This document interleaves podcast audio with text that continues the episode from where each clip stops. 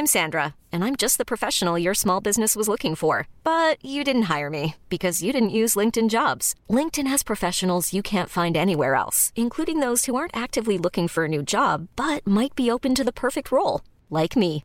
In a given month, over 70% of LinkedIn users don't visit other leading job sites. So if you're not looking on LinkedIn, you'll miss out on great candidates like Sandra. Start hiring professionals like a professional. Post your free job on linkedin.com/achieve today.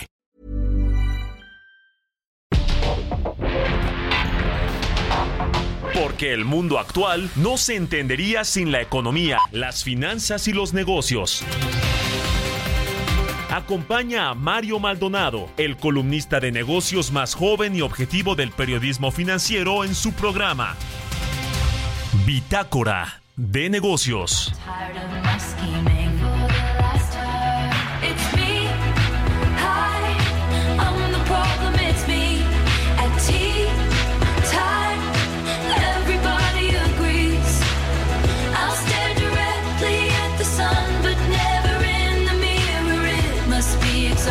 Always rooting for the anti-hero.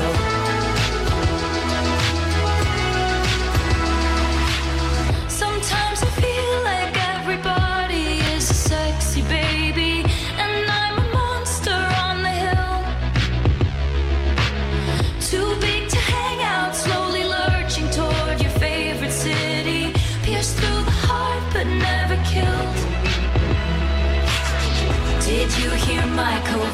narcissism? Like disguised as altruism, like some kind of consciousness. I wake up screaming from dreaming. One day I'll watch as you're leaving, and life will lose all its meaning.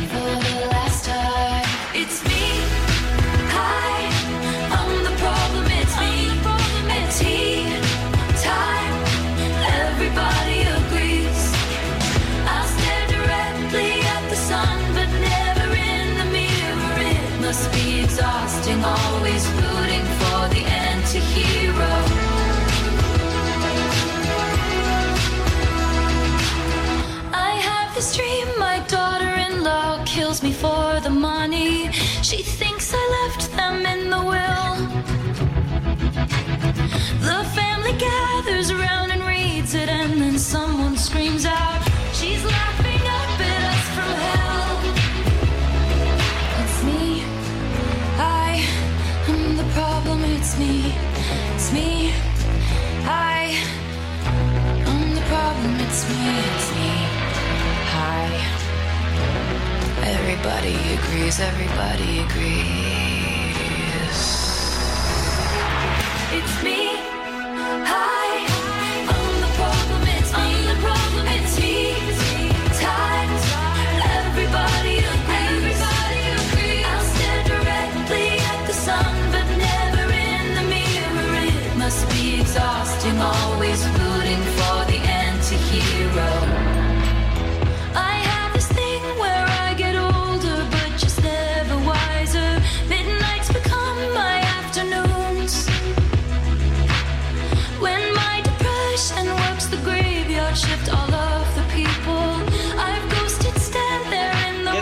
¿Cómo están? Muy buenos días. Bienvenidos a Bitácora de Negocios. Yo soy Mario Maldonado y qué gusto me da saludarlos en este viernes 20 de octubre del 2023.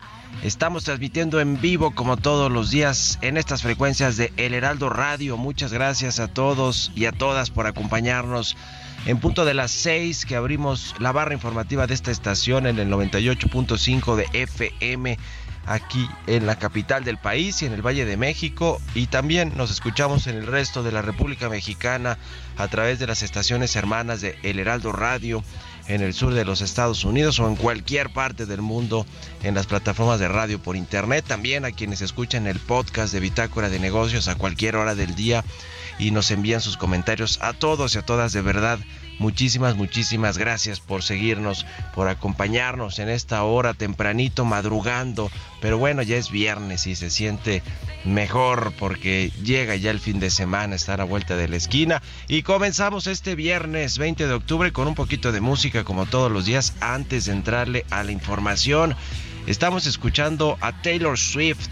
Se llama Anti-Hero esta canción. Hemos escuchado a esta cantante norteamericana esta semana debido a que presentó con mucho éxito su concierto de Eras Tour en las salas de cine y el fin de el primer fin de semana que fue el pasado recaudó 96 millones de dólares eh, sumado por supuesto a la exitosa gira que hizo por diferentes países incluido México eh, y en la cual recaudó muchísimo más dinero. Es una eh, celebridad una sensación Taylor Swift donde quiera que se pare incluso en los estadios de fútbol americano de la NFL eh, es todo, toda una sensación esta joven estadounidense Taylor Swift y por eso estamos escuchando canciones, eh, estuvimos escuchando, estamos canciones de Taylor Swift durante toda esta semana.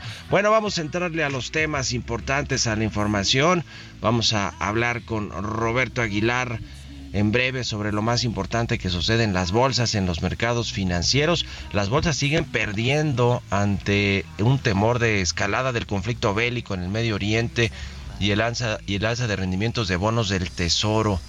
También crece la amenaza de impago de deuda inmobiliaria en China, que suma 124.500 millones de dólares. Y el gobierno federal presume un acuerdo con los grupos aeroportuarios para ajustar el cobro de los derechos de la tarifa de uso de aeropuerto.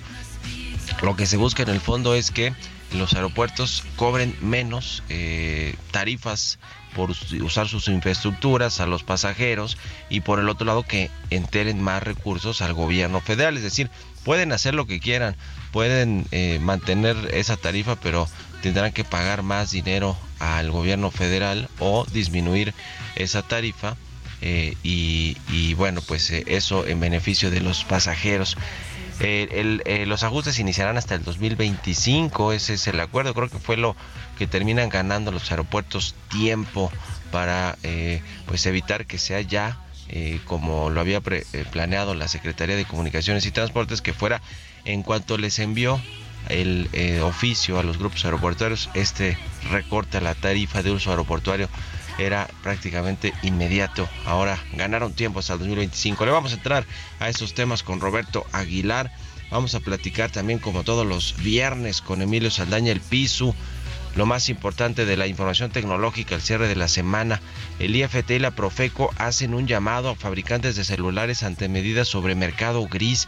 Vamos a entrarle a este tema interesante que tiene que ver con los smartphones, con los celulares del mercado gris y el llamado que hicieron las autoridades, la Procuraduría Federal del Consumidor y el Instituto Federal de Telecomunicaciones. Vamos a hablar también sobre estos paneles de eh, controversias entre México y Estados Unidos sobre el país transgénico. Ya se conformó el panel y eh, pues vamos a ver cómo le va a nuestro país. No se ve que haya manera de argumentar correctamente eh, pues eh, la defensa de frenar importaciones de maíz transgénico a México por parte de Estados Unidos. Así que vamos a ver cómo le va a nuestro país en estas en estos paneles de soluciones de controversias en el marco del TEMEC. Vamos a platicar del tema con Juan Carlos Anaya, director general del Grupo Consultor de Mercados Agrícolas. Y vamos a platicar también sobre el sector financiero, la firma brasileña NU eh, pide una licencia, tiene una licencia como Sofipo, pero quiere ser un banco en México, una licencia bancaria. Y vamos a eh, ver pues, si se la otorga o no la Comisión Nacional Bancaria y de Valores, que es la autoridad de todo el sector financiero en México. Vamos a platicar de eso, vamos a platicar también con Jesús Espinosa en los números y el deporte. Eh, vamos a platicar de Checo Pérez, ya que se acerca además el Gran Premio de México de la Fórmula 1 aquí en el Autódromo Hermanos Rodríguez. Ahora están en Estados Unidos este fin de semana y vendrán el siguiente a México. Vamos a hablar un poquito de cómo va Checo Pérez eh, con su escudería, con Red Bull y lo que sucede en general eh, con la Fórmula 1. Le vamos a entrar a estos y otros temas hoy aquí en Bitácora de Negocios, así que quédense con nosotros aquí hasta las 7 de la mañana. Vámonos al resumen de la, de la información más importante para comenzar este día con Jesús Espinosa.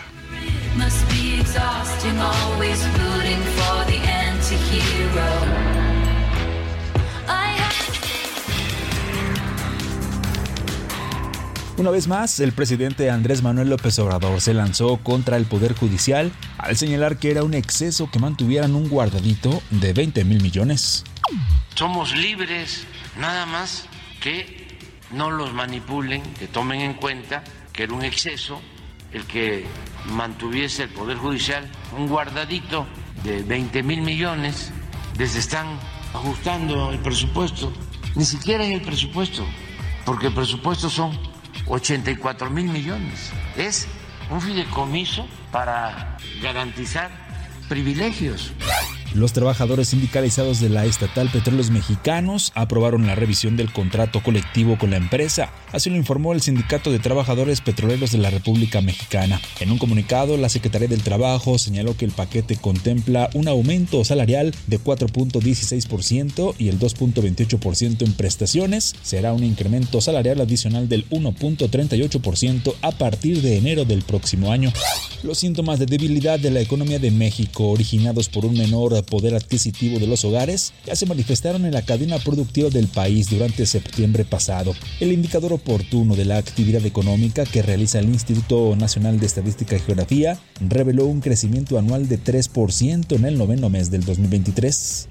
Los grupos aeroportuarios Azur, OMA y GAP llegaron a un acuerdo con el gobierno federal para la aplicación de nuevas bases de regulación tarifaria y un ajuste al alza sobre las contribuciones a las concesiones aeroportuarias. Mediante un comunicado, las secretarías de Infraestructura, Comunicaciones y Transportes y de Hacienda informaron que se determinó un ajuste en las contribuciones aeroportuarias, el cual pasará del 5 a 9% sobre los ingresos brutos de cada grupo. Un grupo de acreedores de Unifin rechazó extender por 90 días más el plazo del periodo de conciliación del concurso mercantil de la empresa, lo que pone a la financiera no bancaria al borde de la quiebra.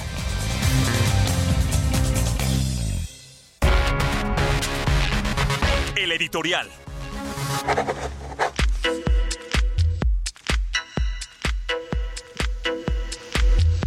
Y bueno, pues eh, se acuerdan de este anuncio que hizo el gobierno federal, el presidente López Obrador, con respecto a la venta, la adquisición o la venta por parte de Iber- de Iberdrola y la adquisición supuestamente del gobierno mexicano de 13 plantas de generación eléctrica de esta empresa española que bueno, el presidente López Obrador desde el inicio del sexenio vapuleaba a los directivos, a eh, todos estos eh, grupos extranjeros, sobre todo el caso de Iberdrola en particular, eh, no le gustaba al presidente que estuvieran metidos hasta las raíces del sistema eléctrico mexicano con la Comisión Federal de Electricidad y bueno, pues decidió después de vapulearlos durante prácticamente todo el sexenio, comprarles 13 plantas de generación eléctrica, una operación de 6 mil millones de dólares y el presidente observador incluso habló de una especie de nacionalización eléctrica por parte de su gobierno.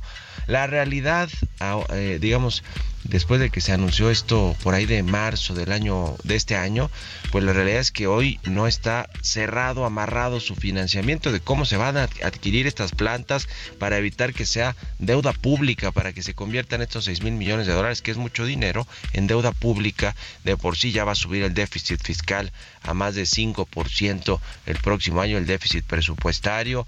Vamos a tener una deuda adicional de casi 2 billones de pesos para financiar el gasto público, es decir, eh, meterle más deuda eh, estatal al, eh, pues al- a las finanzas públicas sería sería contraproducente. Bueno, el asunto es que según se anunció en su momento, este fondo MIP, que es Mexico Infrastructure Partners, eh, que es un fondo eh, privado, pero es como una especie de gestor estatal de fondos, eh, adquirió 55% de estos activos de las plantas, el otro 45% lo iban a buscar en la banca de desarrollo, en la banca comercial, en el Fonadín.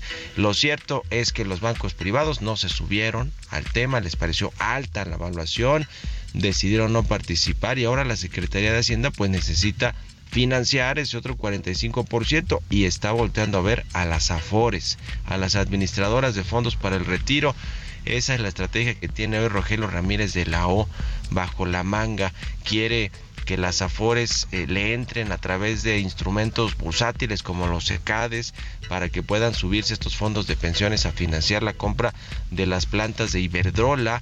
El asunto de fondo es que pues a veces estos temas no salen muy bien, ¿eh? Y las afores si bien tienen un régimen flexible donde sí pueden invertir además de en instrumentos gubernamentales como los bonos, eh, también en instrumentos públicos o privados con calificación AAA y en acciones, pues de pronto estos caprichos presidenciales pueden poner en riesgo parte de los eh, de los recursos de los trabajadores. Vamos a ver si cuaja o no este asunto. Hoy se va a reunir el secretario Ramírez de la O con los titulares o directores de las 10 afores que funcionan en México eh, del sistema de ahorro para el retiro. Vamos a ver si allí se plantea este asunto y si le dan visto bueno las afores para, para invertir. Las afores, nada más para que se dé una idea, tienen cerca de 5.5 billones de pesos invertidos los trabajadores en estas afores.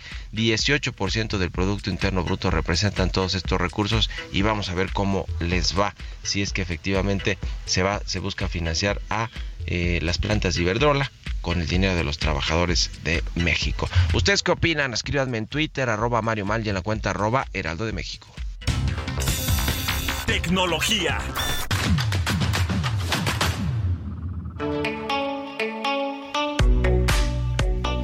Emilio Saldaña, el Pisu, ya está con nosotros como todos los viernes. Mi querido Pisu, ¿cómo te va? Adelante.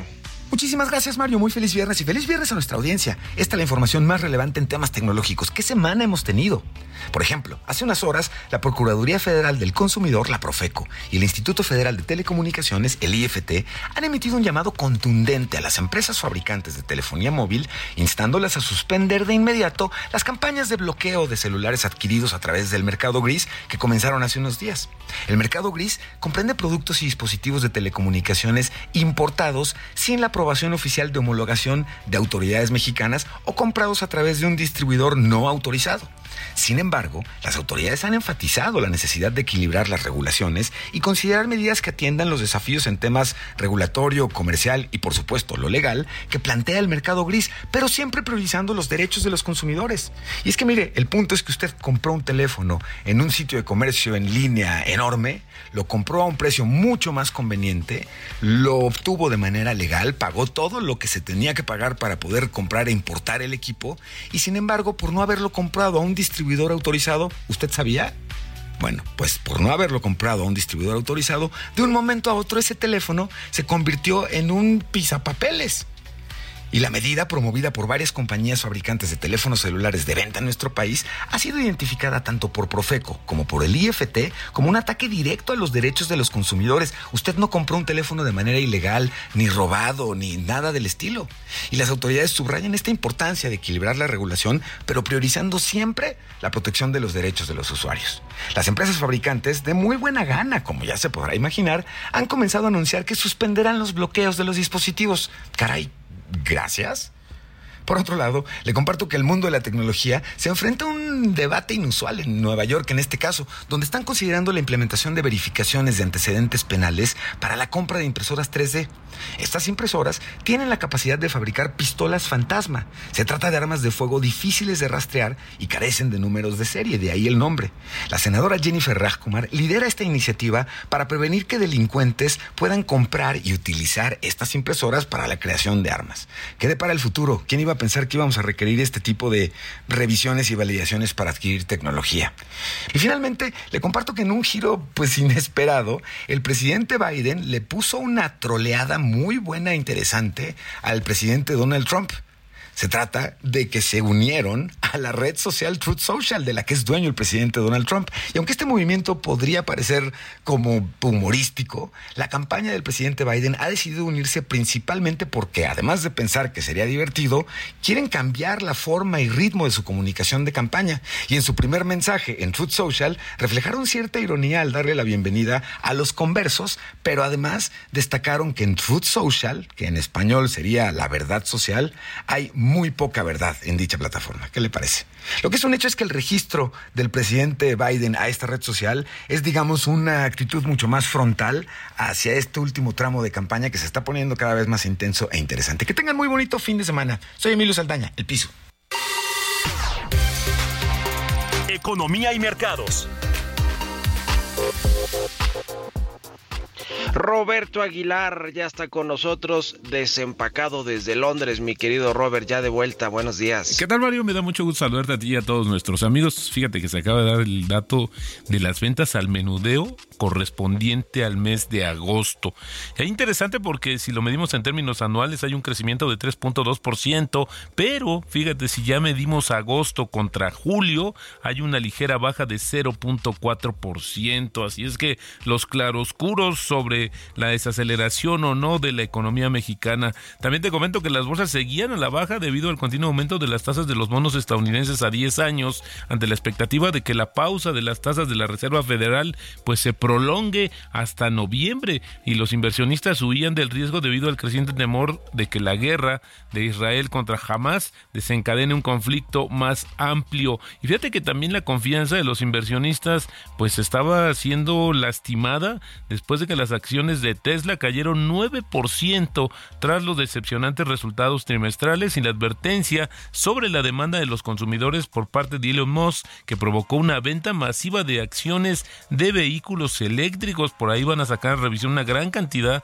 de vehículos de Tesla justamente por un fallo en los frenos. También te comento que el presidente de la Reserva Federal, Jerome Powell, afirmó que la fortaleza de la economía estadounidense y la continua rigidez de los mercados laborales podrían requerir condiciones de préstamos aún más estrictas para controlar la inflación, aunque dijo que el aumento de las tasas de interés del propio mercado, pues esto podría como hacer el trabajo de la Reserva Federal y ya no mover las tasas. Muy interesante lo que esta declaración del presidente de la Reserva Federal el día de ayer, que fue interpretado pues por varios matices justamente por el mercado. También te comento que el gobierno federal alcanzó un acuerdo con los tres principales operadores de terminales aéreas de México para la aplicación de una nueva regulación tarifaria que incluye una alza en las contribuciones aeroportuarias del al 9 desde el 5% sobre ingresos brutos del concesionario. Sin embargo, fíjate que ayer GAP informó a los inversionistas que esta base tiene una aplicación inmediata, sin embargo,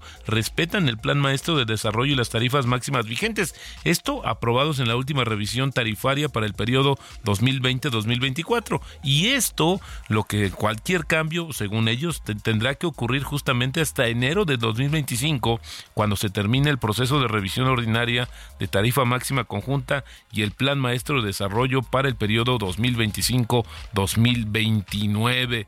También te comento que, bueno, pues este escándalo que ha eh, desatado en México el tema de los comentarios que hizo Elon Musk sobre su planta en México, pues ya tuvo respuesta. Tesla sigue planeando construir una fábrica en México y el gobierno gastaría más de 130 millones de dólares en obras de infraestructura para apoyar el proyecto. Esto de acuerdo con el alcalde de Santa Catarina, que afirmó que las autoridades locales estaban empezando a mejorar su infraestructura en la zona donde Tesla planea abrir la planta. Dice que a nivel estatal y municipal, pues están avanzando con los estudios de infraestructura y bueno, pues eh, como que les movió también un poco las intenciones y bueno, ya ahora se pusieron a trabajar el, el gobierno estatal, ahora falta que haga su parte el gobierno federal. El tipo de cambio no está ajeno a esta volatilidad, Mario, está cotizando en estos momentos en 18.42. Con esto tenemos una pérdida en el mes de 5.8% ya acumulada justamente en esto en esto en este mes de octubre. Buenísimo, Roberto Aguilar, muchas gracias. Nos vemos al ratito en la televisión y buenos días. Vámonos a la pausa, ya volvemos con más aquí a Bitácora de Negocios. En un momento continuamos con la información más relevante del mundo financiero en Bitácora de Negocios con Mario Maldonado. Regresamos.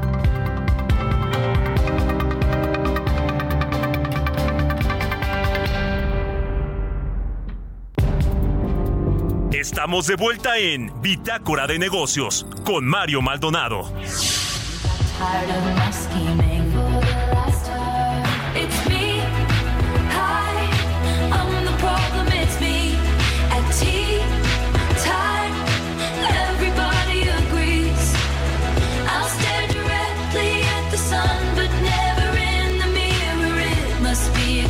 trusting, always rooting for the anti-hero.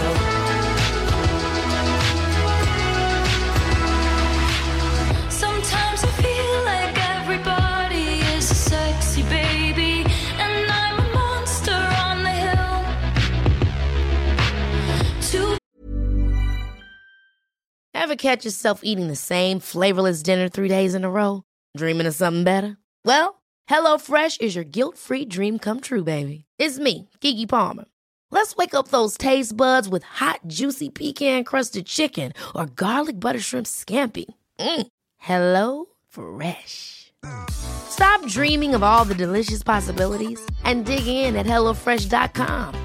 Let's get this dinner party started.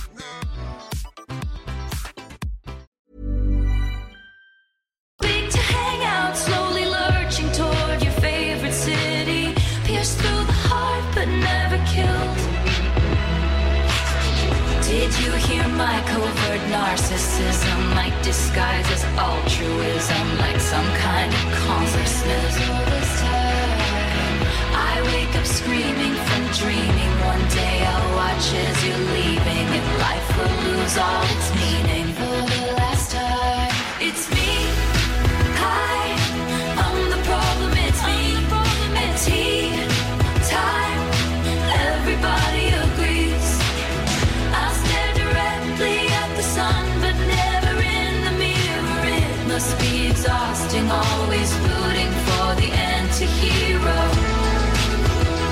Ya estamos de regreso aquí en Bitácora de Negocios. Son las 6 de la mañana con 32 minutos tiempo del centro de México.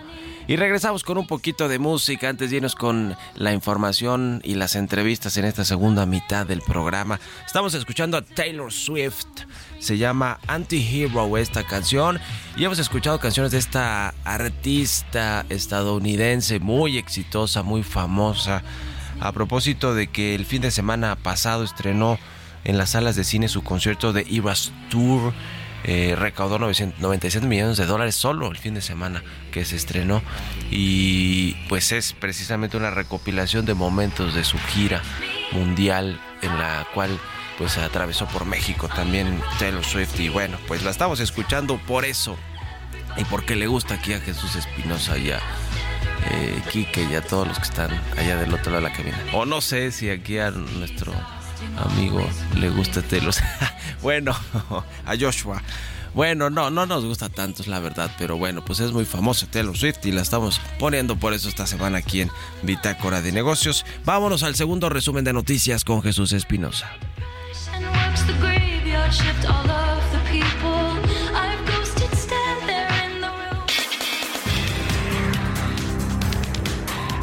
La coordinadora de los trabajos del Frente Amplio por México, Xochitl Galvez, señaló ante especialistas del sector energético que ha repensado en modificar las estrategias de negocios de petróleos mexicanos y de la Comisión Federal de Electricidad, así como limpiar de corrupción a la Comisión Reguladora de Energía. Héctor Tejada Sar, presidente de la Confederación de Cámaras Nacionales de Comercio, Servicios y Turismo, advirtió que la reducción de la jornada laboral de 48 a 40 horas sin venir acompañada de incentivos no es una propuesta sostenible y provocará el cierre de micro, pequeñas y medianas empresas. Luis Eduardo González Cepeda, presidente de la Unión Mexicana de Fabricantes y Formuladores de Agroquímicos, advirtió que la fuerte sequía que se viene en el país originará una reducción en la producción de maíz de Sinaloa de más de 3 millones de toneladas, además de afectaciones en la producción de granos como el trigo y frijol. La agencia de calificación Moody's advirtió que ha puesto en revisión y podría rebajar la calificación crediticia de Israel ante la gravedad de la guerra con el grupo de milicia Hamas y por la posibilidad de que se prolongue en el tiempo. Entrevista.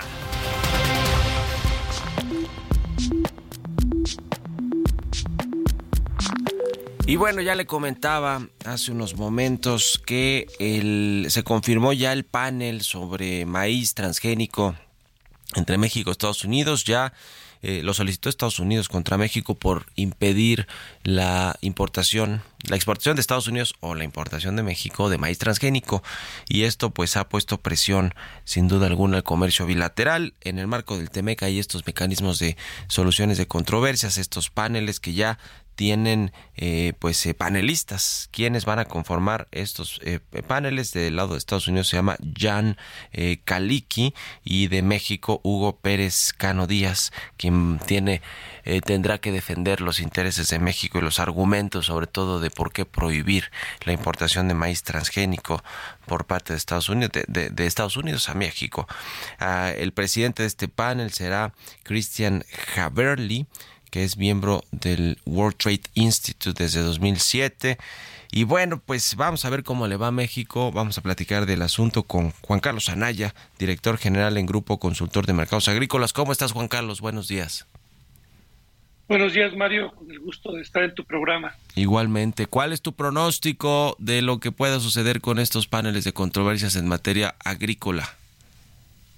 Mira, Mario, la verdad, pues se tardaron dos meses desde que se presentó por Estados Unidos el panel y la realidad que México pues está poniendo en su línea a Hugo Pérez Cano, que es un agente con mucha experiencia, que ha sido negociador, ha estado en la Secretaría de Economía, ha estado en la OMC y pues está en un despacho prestigiado. La verdad, este México seleccionó bien a su panelista, pero pues no se diga de Jane Kaliki, que es la mejor abogada, ha sido la abogada del año en Estados Unidos, ha ganado muchos casos. La verdad pusieron un cuarto bat los americanos porque para ellos es muy importante el tema del maíz por la presión que tienen por parte de los productores, por parte de los legisladores y la realidad que el maíz es estratégico políticamente en Estados Unidos y más que se vienen las elecciones. Y por otro lado, el maíz para Estados Unidos a México, México es su principal comprador de maíz. Y por otro lado, ellos no pueden permitir que un producto que es emblema, que es el maíz, son los mayores productores del mundo, nosotros digamos que hace daños a la salud, pero no se diga, Mario, porque también a nivel mundial en 29 países se cultivan más de 190 millones de hectáreas de cultivos biotecnológicos y transgénicos. Y pues no, no, no lo digamos tanto, lo tenemos en Paraguay, Brasil, Uruguay, y esto traería unas consecuencias en el cual se mostrara que hace daños a la salud, en qué papel quedarían de estos países sus autoridades de salud que están haciendo daño a su población con un maíz que pues tiene que daña daños a la salud directa e indirecta y también al medio ambiente. Por eso creemos que las autoridades de Estados Unidos están metiendo a un agente de primer nivel y no vemos por parte de México que existan muchos elementos eh, ci- científicos que muestren ese daño a la salud.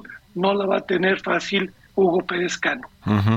Y lo- el asunto es con el maíz eh, eh, eh, blanco, ¿verdad? En particular, el que es para el ganado, para, para uso industrial.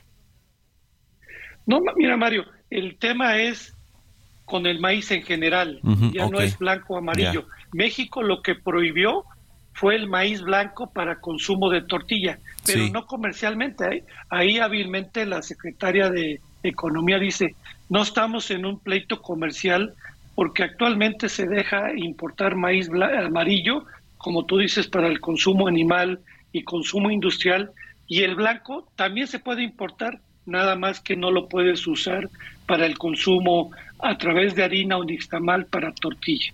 Ya. Ahora, el otro asunto es que México no es autosuficiente en la producción de maíz, ¿no? Y, y eso también mueve, se mueve mucho con el tema de los precios internacionales y no sé si el gobierno esté, está considerando también ese tema. Sí, Mario, y es una preocupación porque ahorita que tenemos un tema, ojalá el, el ciclón Norma pueda llenar las presas de Sinaloa, si no el próximo año va a ser una catástrofe en virtud de que si no llega agua a las presas, de producir Sinaloa 6 millones, llegaría a producir 2 millones y medio, y eso haría que México se volviera el mayor importador de maíz por arriba de China, y la realidad pues sería una, un serio problema porque al haber poco maíz blanco ya en Sinaloa, esto podría encarecer los precios de la tortilla.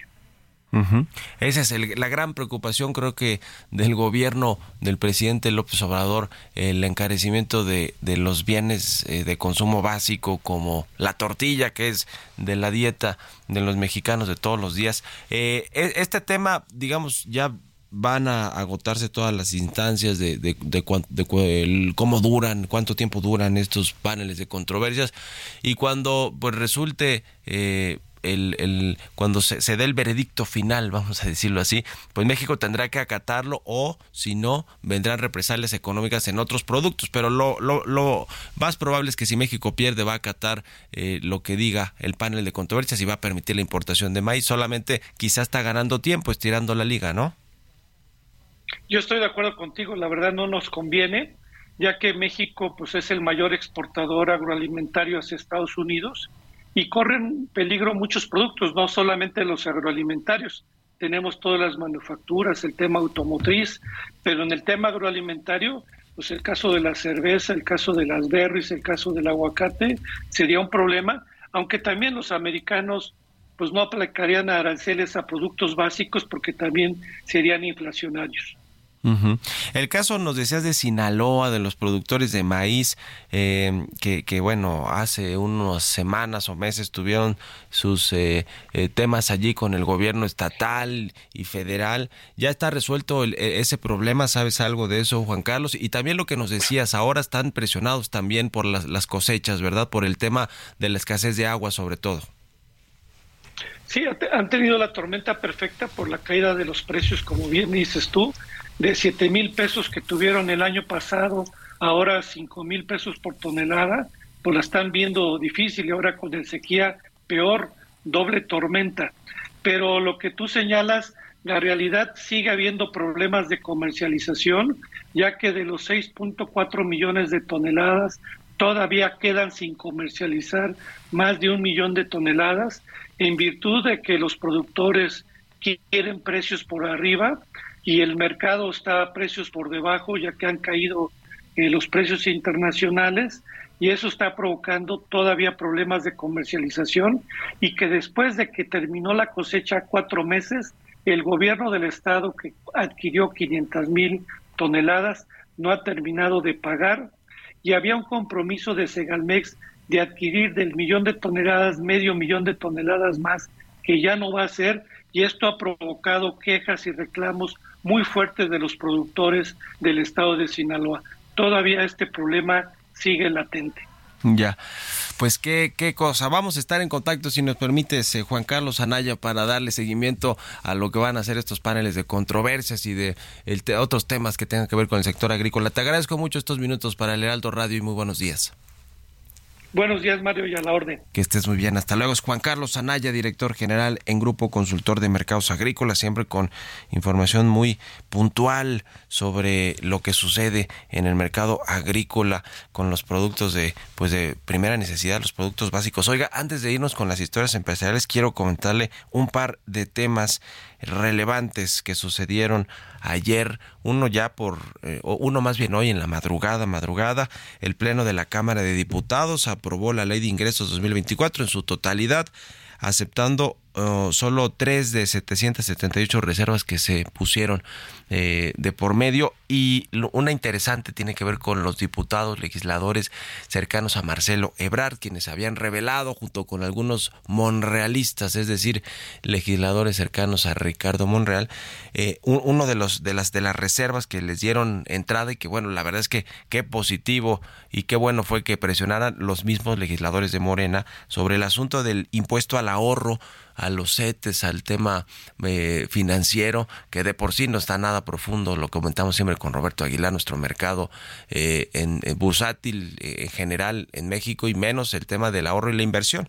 Entonces se iba a grabar eh, con 1.48% las inversiones de todos los mexicanos y en general de las cuentas de los mexicanos y ahora esto quedará en un 0.5 a 0. 0.15 a 0.5% anual en lugar del 1.48% que se había propuesto en la iniciativa de la Secretaría de Hacienda. Así que la verdad es que buenas noticias por lo menos por ese lado. Va a haber de todos modos un impuesto, un aumento al impuesto en el ahorro e inversión de los mexicanos, pero va a ser pues menor, mucho menor del que se estaba planteando desde el inicio del sexenio. Y otro asunto que también sucedió ayer, se dio a conocer, es el fallecimiento del exdirigente del sindicato petrolero, ex senador, muy poderoso en su momento, Carlos Romero de Champs, que en este gobierno todavía inició ¿eh? con, el, eh, con, la titularidad del liderazgo del sindicato petrolero. Romero de Champs. Incluso se acordará aquella reunión muy al inicio del sexenio que tuvo con Juan Collado, el abogado de los poderosos, el abogado de Enrique Peña Nieto, de Carlos Romero de Champs y de muchos otros poderosos eh, que, además pues llevaba mucho dinero eh, a, eh, a, los paraísos fiscales. El caso de Andorra, por supuesto. ¿Se acuerda que cuando salieron de aquel restaurante de las lomas de Chapultepec, llamado Mortons, muy conocido, pues saliendo de allí fue que aprendieron a eh, Juan Collado, que ahora está en una prisión domiciliaria, hace una semana salió de la cárcel por problemas de salud y eh, pues eh, fue allí la última vez que se vio o que se supo de Carlos Romero de Champs, después ya lo, lo sacaron del sindicato, quedó finalmente uno de los cercanos a Romero de Champs al frente del sindicato, pero se dio a conocer, es decir, es un personaje que, mira, imagínate, sustituyó a la Quina, ¿se acuerda de la Quina, de este líder sindical que también lo metieron a la cárcel? Y llegó Carlos Romero de Champs, eh, de, oriundo de Tampico, Tamaulipas, donde hay refinerías, donde hay mucha producción petrolera y eh, pues fue líder sindicato durante 26 años, de 1993 al 2019, le decía, todavía le tocó el primer año de gobierno del presidente López Obrador, fue eh, dos veces senador de la República, tres veces diputado federal y bueno, pues amasó una enorme fortuna por lo que significa Petróleos Mexicanos y ser el líder de uno de los sindicatos más grandes de Latinoamérica, junto con el de los maestros. Así que en paz descanse, Romero de Champs, una eh, condolencias a, a, su familia y a sus amigos. Eh, falleció ayer, se dice, eh, no, no se ha confirmado por parte de Pemex ni del sindicato, pero bueno, ya trascendió en todos lados y al parecer sí está confirmado, falleció de un infarto al miocardio ayer, Carlos Romero de Champs, así que descansen. Paséis con 47, ahora sí vámonos a las historias empresariales. Línea Italia, Eccellenza Inmobile. Presenta. Línea Italia, líderes en fabricación de mobiliario corporativo, innovando en el diseño de ambientes de trabajo funcionales y ergonómicos. 32 años de experiencia nacional e internacional brindando asesoría en tus proyectos de principio a fin. Imagina tu espacio y nosotros lo hacemos realidad, porque remodelar tus oficinas nunca fue tan fácil. Conoce nuestro amplio catálogo de colecciones en lineaitalia.com.mx. Excelenza Inmóvil. Historias empresariales. Oiga, le decía que la firma de origen brasileño NU tiene licencia ya actualmente como Sofipo. Eh, quiere ofrecer a sus clientes en México productos de inversiones y de portabilidad de nómina bajo una licencia bancaria que está solicitando ante la Comisión Nacional Bancaria y de Valores de México. Nos platica más del tema Giovanna Torres. Nu es un neobanco brasileño con sede en la ciudad de Sao Paulo, Brasil, donde es conocido como Nubank. Fundado en 2013, Nubank tiene operaciones comerciales en Argentina, Colombia y México, una oficina de ingeniería en Berlín y Tech Hub en Buenos Aires. En seis años, Nubank se convirtió en el sexto banco más grande de Brasil, ubicándose entre los primeros cinco emisores de tarjetas de crédito y alcanzando la marca de 20 millones de clientes a principios del 2020. La inversión inicial de Nubank la hicieron sus tres fundadores la empresa recibió la primera ronda de inversión de capital extranjero en 2014. En los primeros dos años de existencia, recaudó 600 millones de reales brasileños. A dos años de haber adquirido una sociedad financiera popular, Nu México presentó formalmente ante la Comisión Nacional Bancaria y de Valores la solicitud de licencia para operar como banco en el país. Para la empresa, este movimiento es una apuesta por ampliar su oferta de productos en México. Una licencia le permitiría, por ejemplo, crecer límites de depósito, permitir portabilidad de nómina o más opciones de inversión. Iván Canales, director general de la empresa en México, señaló que transformar la licencia de Sociedad Financiera Popular en una institución de banca múltiple podrán asegurar una figura regulatoria aún más amplia y robusta que le permita seguir liberando a más mexicanos de la complejidad. Numéxico, filial de la brasileña Nubank, considera que este paso es estratégico y natural en sus planes de largo plazo, luego de convertirse en la Sofipo más grande del país tras la compra de Acala en 2021. La entidad financiera indicó que su índice de capitalización rondaría el 40%, superando el mínimo requerido para la banca de 10.5%. Para Bitácora de Negocios, Giovanna Torres. Línea Italia. Eccellenza Inmobile. Presentó. Los números y el deporte.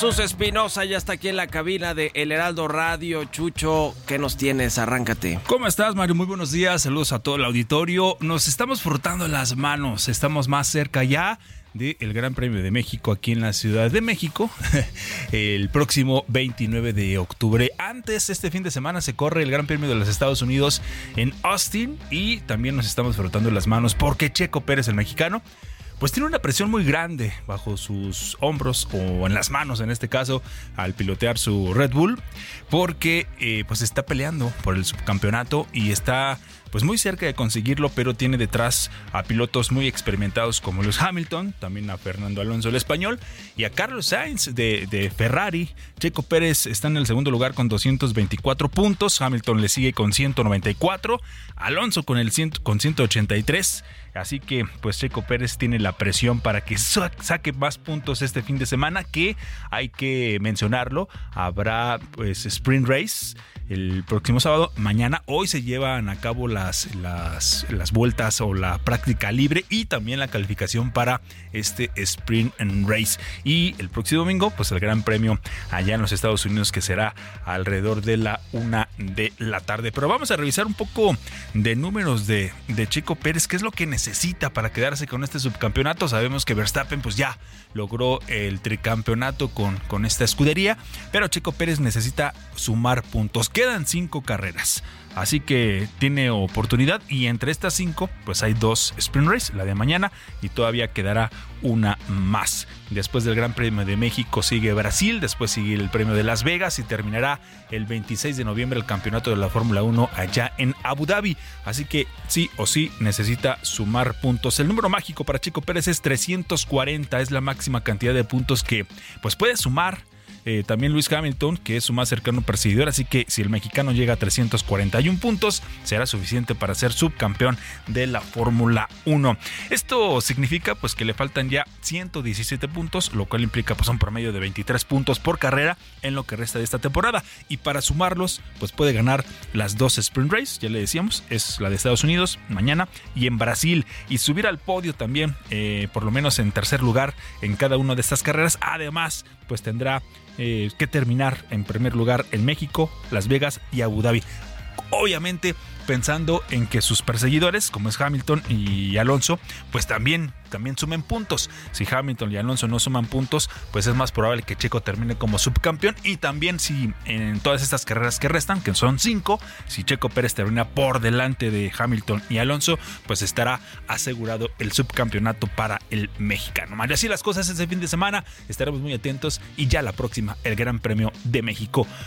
La mejor noticia, Mario, la mejor noticia de hoy es que ya se viene el fin de semana. Buenísimo, gracias Chucho y gracias a todos y a todas ustedes por habernos acompañado este eh, día aquí en Bitácora de Negocios, este viernes. Muchas gracias por eh, habernos acompañado. Se quedan con Sergio Lupita en estas frecuencias del Heraldo Radio. Nosotros nos vamos a la televisión, al canal 8 de la televisión abierta, a las noticias de la mañana y nos escuchamos el próximo lunes tempranito a las 6. Muy buenos días. Esto fue Bitácora de Negocios con Mario Maldonado.